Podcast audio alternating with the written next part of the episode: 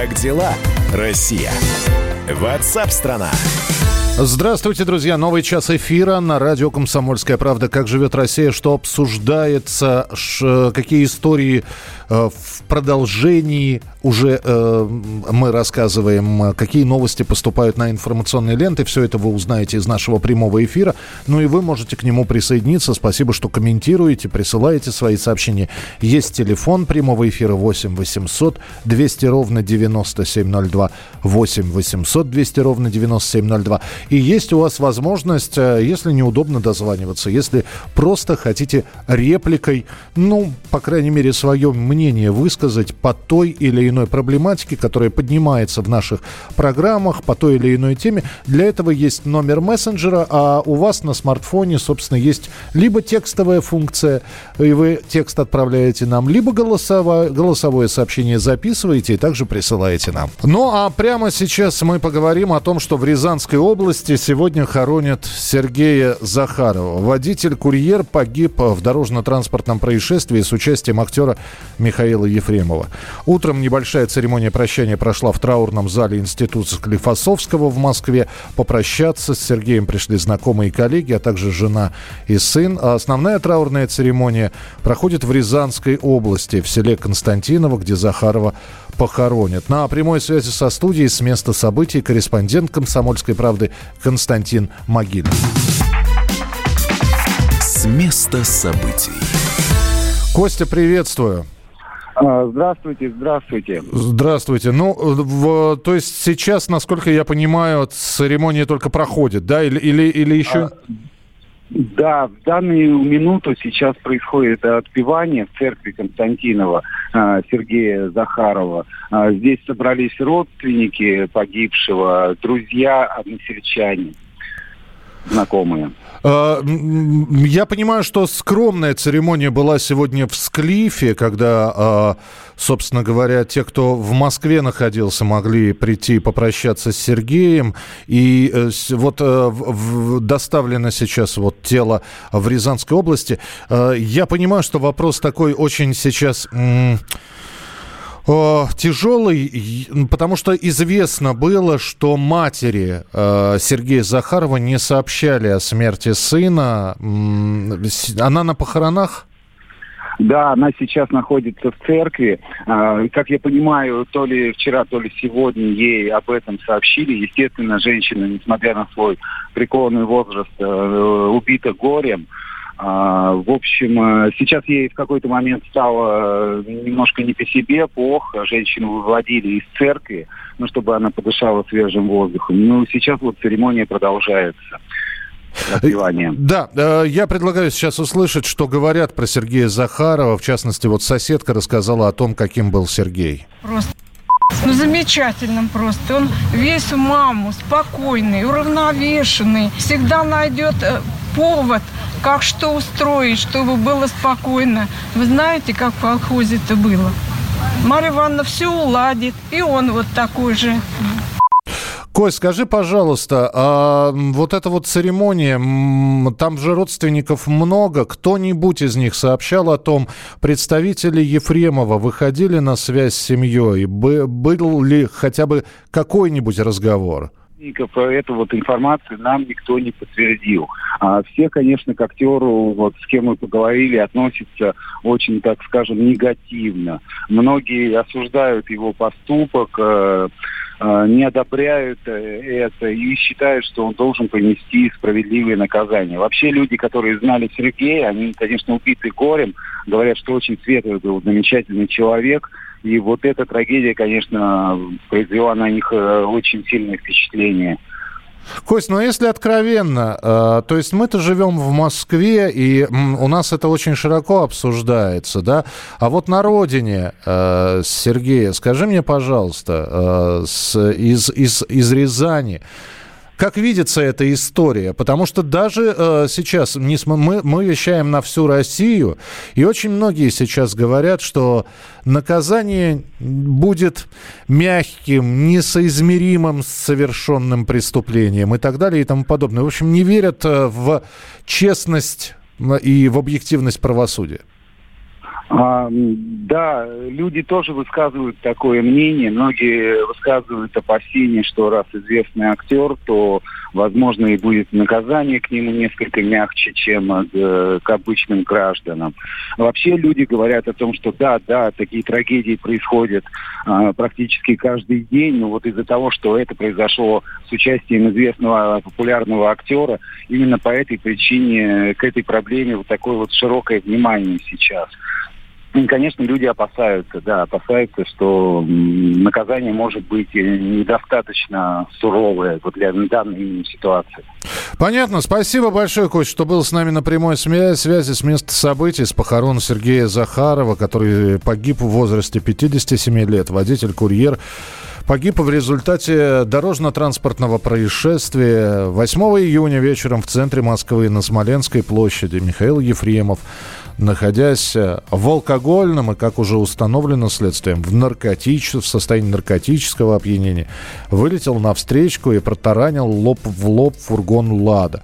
Удар пришелся прямо по кабине, которая была смята настолько, что после пришлось в течение нескольких минут с помощью специалистов и специальной техники вынимать тело пострадавшего Сергея из искореженной кабины «Лады». И Сергея пытались несколько часов спасти, но травмы оказались несовместимыми с жизнью. Была большая потеря крови, были сильные повреждения внутренних органов, и Сергей скончался в реанимации. Ефремов под домашним арестом до 9 августа. Вот что знакомые Сергея Захарова говорят о своем земляке. Хороший человек, хороший друг, веселый парень, не унывал никогда. Вы когда его последний раз видели здесь? Перед. 2 числа, наверное. 2 июня, да. Я как раз приехал, и он подъехал. То есть он часто сюда приезжал? Ну, да. папа, любимец. Ну, добродушный был парень. Все такой. Он всегда помогал. Добрый такой, да. Никогда не унывал, веселый все время. Наверное, к виновнику трагедии сейчас очень сильно изменилось отношение.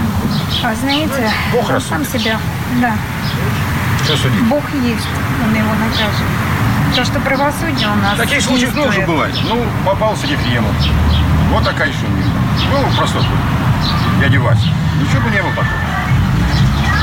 Да, не знал. Кого посадили бы, а похоронили тихо, все. Его бы посадили, а мы Сергея похоронили. Бог все видит, Бог накажет. Ну, вот так вот говорят знакомые про случившееся. Ваше сообщение 8967 200 ровно 9702. 8967 200 ровно 9702. Это программа WhatsApp страна. Оставайтесь с нами, и мы расскажем о, о том, как Илон Маск оценил заметку Дмитрия Рогозина о значении полета космического корабля Crew Dragon. Это все через несколько минут в программе WhatsApp страна на радио Комсомольская правда. но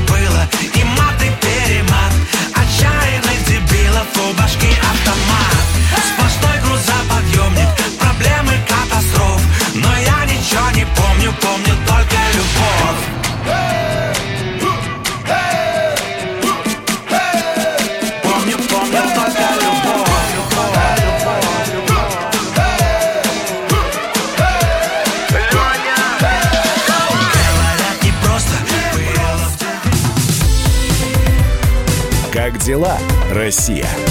Ватсап-страна! Ну что вы за люди такие? Как вам не стыдно? Вам по 40 лет. Что у вас позади? Что вы настоящем? Что впереди?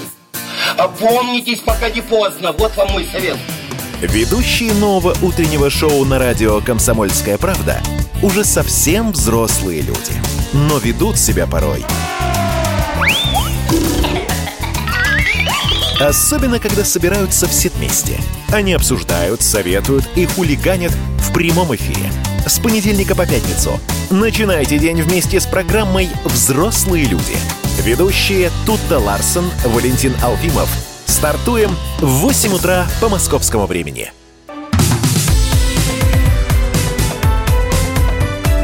Как дела, Россия? Ватсап-страна! Давайте немножко отойдем от э, истории с Ефремовым, от коронавирусных тем, которые так или иначе будут появляться. Мы сейчас про космос снова будем говорить, э, и снова про Crew Dragon, э, снова про Международную космическую станцию, про то событие, которое произошло, и про э, двух людей, собственно говоря, э, создателя SpaceX и Dragon Илона Маска и главы Роскосмоса Дмитрия Рогозина. И Илон Маск оценил колонку Дмитрия Рогозина о значении полета Crew Dragon. Свой комментарий он разместил в публикации журналиста Эрика Бергера. А, э, Эрик опубликовал перевод колонки Рогозина, он сделал перевод на английский язык, и при этом особенно обратил внимание на то, что э, Дмитрий Рогозин сравнил предоставленную российской корпорацией американцам возможность доставлять астронавтов на МКС с работами великих художников эпохи Возрождения. Ну, очень красиво это все прозвучало. С нами на прямой э, связи журналист «Комсомольской правды» Александр Милкс. Александр Борисович, здравствуйте. Здравствуйте. А как э, Илон от, отреагировал на это все? Ну, мне кажется, что... Я, я не могу сказать, как он отреагировал. Я в это время не находился рядом, а по э, его твитам сложно понять, э, то ли он иронизирует, то ли он серьезно, но я так понимаю, что э, речь идет о, о... В общем, Маск сформулировал так, что двигатель, который сейчас использует э, Маск э, и его компания SpaceX, и в первую очередь двигатели, которые сейчас отрабатываются для Старшипа. Это новый большой корабль, который ракета, корабль, который он испытывает на полигоне в пустыне Бокачика. А, там будет использоваться, используется а, двигатель Раптор под названием Раптор, вот такой вот. Mm-hmm. И он многоразовый, и он метановый. Это двигатель на, на смеси работает кислород-метан. Почему? Потому что вот эти двигатели и, дают возможность э, их заправлять, их использовать, вернее, а, несколько раз. Вот. И поэтому он разрабатывает на основе этих двигателей многоразовую ракету. А, и вот э, Маск э, в своем комментарии написал, что на вот эти разработки его подвигли э, советские разработки кислородно-водородных двигателей, которые у нас были в 80-х годах. То есть, в принципе, он считает, что он является наследником нашей нашей, нашей, видимо, ракетной школы. Но на самом деле мы сейчас до сих пор поставляем американцам два двигателя для двух ракет, и их ракеты Э, летают на российских двигателях э, уже больше 20 лет, э, но это одноразовый двигатель. Следующий шаг это вот многоразовые. Вот многоразовые двигатели, они как раз метановые. У нас тоже происходит разработка этих двигателей, они отрабатываются в Воронеже, и испытания вот этих двигателей проходят на базе центра Келдыша в Москве. Саш, я просто обязан спросить, э, скажи, пожалуйста, а тебе вот не кажется, когда вот наблюдаешь, как Илон Маск, что он говорит, э, какие заявления Дмитрий Олегович делает, Рогозин, э, все равно находятся журналисты, издания, причем не только у нас, в разных странах мира, которые пытаются, ну, столкнуть, что ли, лбами, да, то есть, ты знаешь, как вот под, подначить на драку на какую-то, посмотреть, а что получится, а, а вдруг они подерутся, вдруг они зацепятся словами. Ну, я не знаю, насколько это такая конкуренция, не конкуренция, но есть такое ощущение, что пытаются лбами все-таки столкнуть. Ну, есть ощущение, что, э, вот, по крайней мере, с нашей стороны, я имею в виду не с нашей официальной стороны, с неофициальной, есть такая вот радость потирать, вот мы, мы потираем ладошки такие о том, что вот у нас э, мы сейчас отстаем, а вот какой Маск молодец, а мы отстаем ха-ха-ха и, и вот и так далее. Ну, на, на мой взгляд, это ну, не совсем честно, не совсем правильно. Э, вот я недавно брал интервью у руководителя, э, исполнительного директора Роскосмоса по пилотируемым программам Сергея Крикалева, «Шесть полетов в космос», один из самых наших прославленных космонавтов. Э, и он абсолютно правильно говорит. В разные времена разные была ситуация. Когда-то вырывался вперед э, космос Америки, когда-то наш. И в конце 90-х, на конце 80-х, 90-х годах именно американцы к нам пришли с, помощью, с, просьбой о помощи для того, чтобы создать орбитальную станцию МКС. Не было бы России, не было бы служебного модуля, не было бы э, других модулей, с которых начиналась станция. Ничего бы не было вот это громадное существо, я бы так сказал, да, 400 тонн, которое летает сейчас на орбите, уникальное оно начиналось с российского служебного модуля да, и с функционально-грузового модуля нашего, а, разработанного нашими специалистами. А сейчас американцы вырвались вперед. Это объективно, по технологиям, по возможностям. А, значит, будем их догонять. И э, мне кажется, вот такая вот дискуссия, я бы назвал ее, да, между Маском и Рогозиным, между нас и Рогозиным, и между другими специалистами, которые сейчас достаточно много публикаций э, делают, это вот для российской космонавтики на пользу. А, это такая возможность взбодриться, пересмотреть, может быть, или там продумать свои дальнейшие шаги. Тем более, что вот сейчас разрабатывается федеральная космическая программа с 2025 года, э, которая должна действовать с 2025 года. И, по-моему, вот это вот э, такая правильная тенденция на дискуссию, на э, какой-то разговор внутри нашего Э, общества, нашей космонавтики. Но и поддержание интереса к космической тематике. Интерес, во-вторых, нам надо сформулировать, куда мы идем.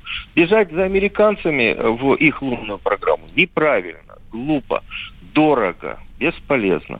При этом надо сохранить российскую пилотируемую космонавтику. Вот сейчас идет разговор об этом. И это правильный разговор, он требует времени.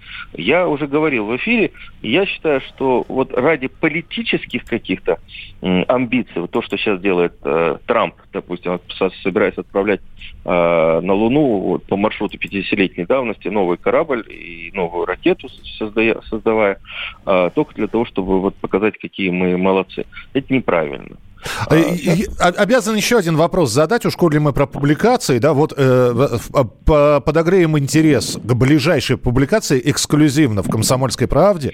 Э, появится колонка, которую написал командир отряда российских космонавтов Олег Каноненко. Да, да, да. Очень коротко, Александр Борисович, о чем? Вот, знаете, как э, превью без спойлеров только, чтобы было ну, интересно читать. Олег говорит о том, что вот мы сравниваем, сейчас идет постоянное сравнение вот Crew Dragon американского корабля Space X и нашего Союза. Это вот старый корабль 67 -го года. И, и, и вообще, вот как можно такой э, старье рухляди летать. Олег рассказывает совершенно понятно, легко и, и, и просто о том, что даже вот в последние там, 20 лет у нас было 4 модификации этого союза.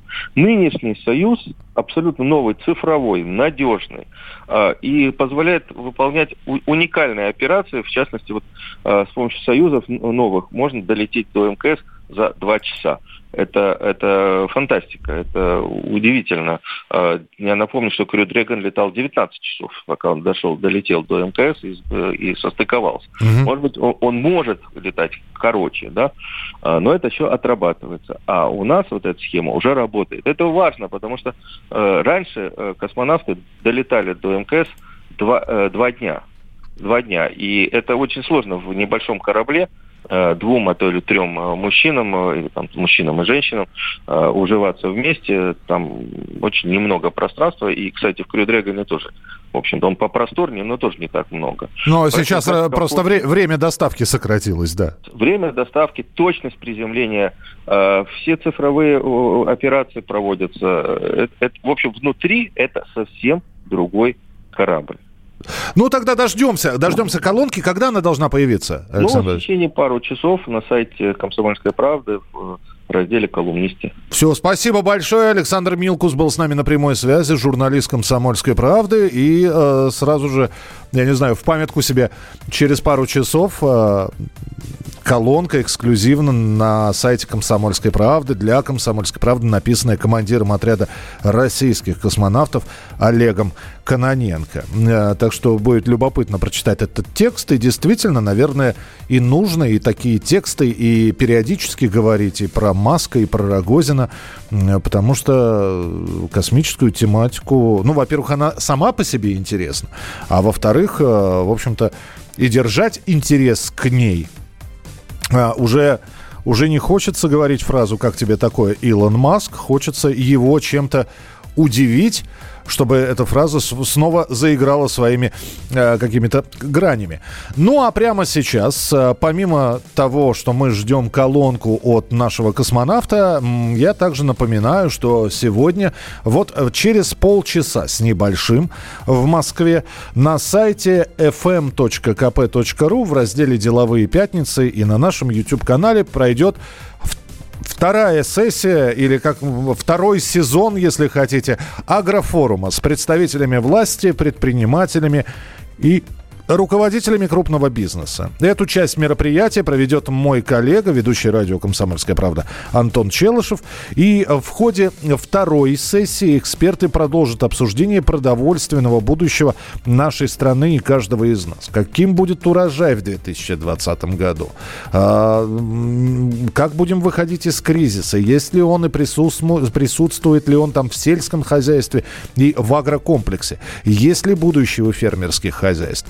Что ждет э, агротуризм и стоит ли ждать э, ему поддержки от государства. Подключайтесь к трансляции, вы сможете, снова сможете задать свои вопросы экспертам в комментариях. Трансляцию вы найдете на сайте fm.kp.ru в разделе «Деловые пятницы». Или можно зайти на YouTube-канал, найти нашу собственно говоря, страницу на YouTube-канал радио «Комсомольская правда». Там также будет прямая трансляция, и там также можно будет задавать свои вопросы. Ну, а мы продолжим через несколько минут. А, россияне становятся финансово зави- независимыми от родителей. А, а вот в каком возрасте это происходит, об этом расскажу в самое ближайшее время. Как дела, Россия? Ватсап-страна! Георгий Бофт. Политолог, журналист, магистр Колумбийского университета, обладатель премии «Золотое перо России» и ведущий радио «Комсомольская правда». Авторскую программу Георгия Георгиевича «Бофт знает». Слушайте каждый четверг в 17.00 по московскому времени. А что такое деньги по сравнению с большой геополитикой? Мы денег тут не считаем.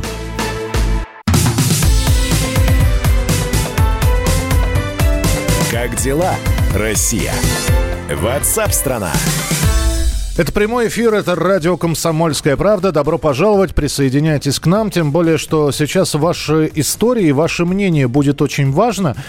Э, отправимся ну, давайте намного, для кого-то намного, для кого-то не намного лет назад. То есть, когда вы только начинали взрослую самостоятельную жизнь. Когда еще э, заработка не было никаких, а были карманные деньги, которые вам давали родители, ну и плюс как, каким-то образом вы тоже что-то пытались заработать.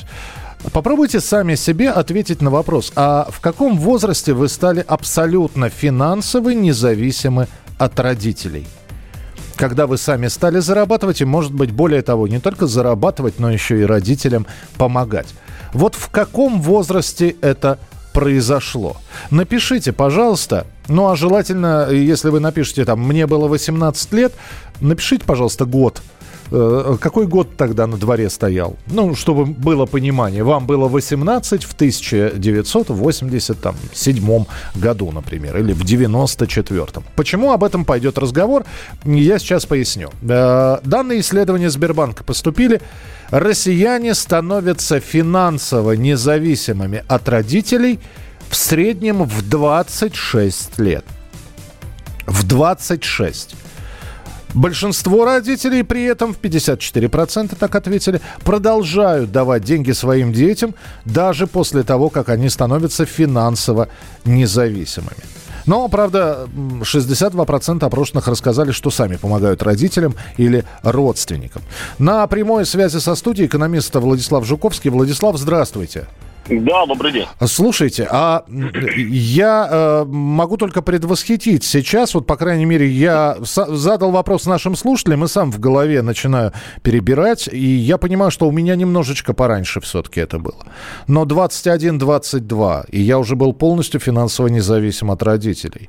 А, я не знаю, что вы можете про себя сказать, но вот эта вот цифра 26, она нормальна? С экономической точки зрения? Ну, смотрите, я думаю, что 26, конечно, это такой поздноватый возраст, затянувшийся такой инфантилизм определенный, да, с одной стороны. То есть про себя могу сказать, что да, это были старшие курсы института университета, и, в принципе, значит, там и стажировки, и потом работа, и потом самозанятость.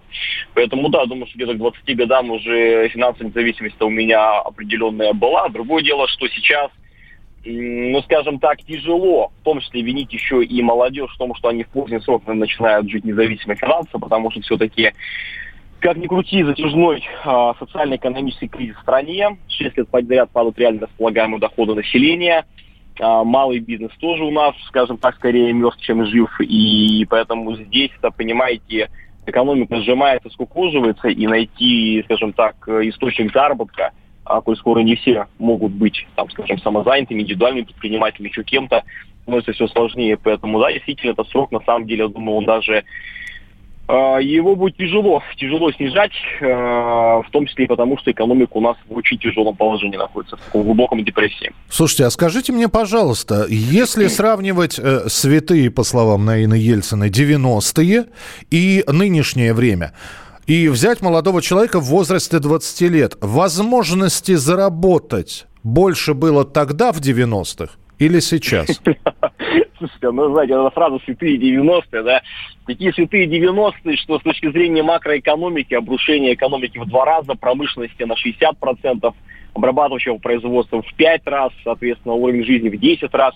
Это, конечно, тяжело назвать святыми 90-ми, да, но, скажем так, определенный э, вольные хлеба и определенный, скажем, такой э, рассвет торговли, да, какой-то, скажем так, предпринимательской деятельности, особенно неучтенной, он, безусловно, был, есть, и мои родители, и мои знакомые, и наши, наши друзья семьи, как бы были вынуждены заниматься чем угодно, чтобы как заработать денег, в том числе и челночная торговля, торговля калькуляторами, одеждой, компьютерами, кто чем мог, тот тем и торговал. Другое дело, что это тоже не называть, что называется, процветанием экономики, это уж точно, да, то есть в условиях такого погрома промышленности повышение инвестиций, когда все, что было в стране, это была просто торговля импортом. Ну вот, но сейчас э, все-таки уже прошло там 20 с лишним десятилетий с тех пор, и то, что мы сейчас никак не можем действительно раскабалить, раскрепостить а, народ, вывести из тени малый бизнес и все больше каких-то там новых поборов, там платоны, капремонты, торговый сбор, НДС, и повышается еще чего-то, да. И вот здесь и то, что у нас на самом деле предприниматель становится не больше, а меньше – и, что называется, э, мы видим ежегодно, что количество закрывшихся предприятий примерно в два раза больше открывшихся. Вот это меня статистика пугает, потому что как бы, ну, не прокормить страну в 147 миллионов человек нефтью, газом, металлами и сырьем – а, тем более, что и они сосредоточены в руках, скажем так, небольшой группы лиц, да, поэтому сейчас э, вот ситуация очень тяжелая. Я и понял, да, уже... Владислав, спасибо, спасибо большое, экономист Владислав Жуковский. Э, друзья, спасибо за сообщение, я очень быстро сейчас прочитаю. Я в 16-17 лет стал независимым, 2002-2003 год, эпоха евроремонтов, зарплата только в УЕ, золотое время было. В 18 лет работала швеей в ателье, 90 рублей зарплата, у родителей уже деньги на дорогу не брала был 87 год, но помогать родителям стало не сразу. Финансово независимым критерий независимости в смысле на мороженое не клянчил? Нет, в смысле, что вы э, и себя обеспечивали, и девушку свою, и, может быть, квартира у вас была уже, вы могли снимать квартиру, не спрашивая у родителей, и машинку могли прикупить, а не у папы брать. Финансово независимое – это когда ты не просишь денег не только на мороженку, а вообще ни на что. И более того, снабжаешь деньгами своих родителей. Присылайте свои сообщения, мы обязательно почитаем их в начале, может быть, следующего часа, потому что впереди сейчас автомобильная рубрика, э, полезная информация, музыка. Далеко не уходить. Физкульт-привет, страна! Как ты? Сидишь дома? Хочется подвигаться? Мастер спорта, фитнес-эксперт, автор книги «Хватит жрать и лениться» Эдуард Коневский расскажет, как не набрать лишние килограммы в изоляции, как правильно заниматься фитнесом в домашних условиях, может ли спорт быть опасным и как сделать его полезным. О здоровом образе жизни актуально, но не навязчиво. Не ленитесь, подключайтесь. По субботам в 10 утра по Москве. На радио «Комсомольская правда».